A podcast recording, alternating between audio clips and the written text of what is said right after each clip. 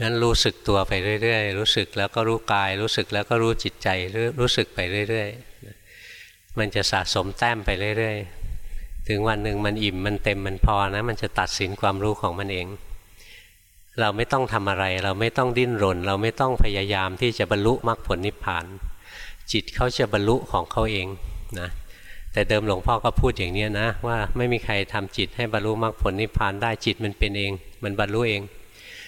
เราพูดแบบเซ่อๆไปแบบพูดมาจากประสบการณ์ภาวนา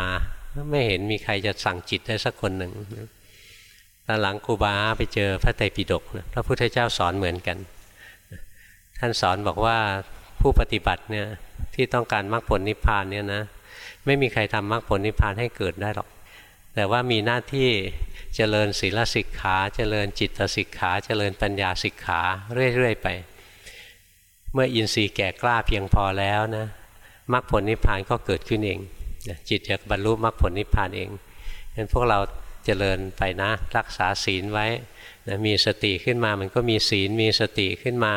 ก็มีสัมมาสมาธิจิตตั้งมั่นขึ้นมา มีสติก็มีปัญญาเห็นความจริงของกายของใจงั้นรู้สึกตัวนะมีสติรู้กายรู้ใจเรื่อย ๆ ไป ถึงวันหนึ่งจะเกิดมรรคผลเอง ท่านเปรียบเทียบบอกเหมือนชาวนา ชาวนาไม่สามารถสั่งต้นข้าวให้ออกรวงข้าว ไม่สามารถทำให้รวงข้าวมีเมล็ดเต็มได้นะชาวนาสั่งต้นข้าวไม่ได้ แต่ชาวนาทำเงื่อนไขที่เอื้ออำนวยให้ต้นข้าวออกรวงได้ไปชาวนาไปไถนาไปหว่านข้าวนะเอาน้ำเข้านาน้ำมากไปเอาออกจากนานะจะคอยดูแลรักษาต้นข้าว แล้วต้นข้าวก็ออกรวงเอง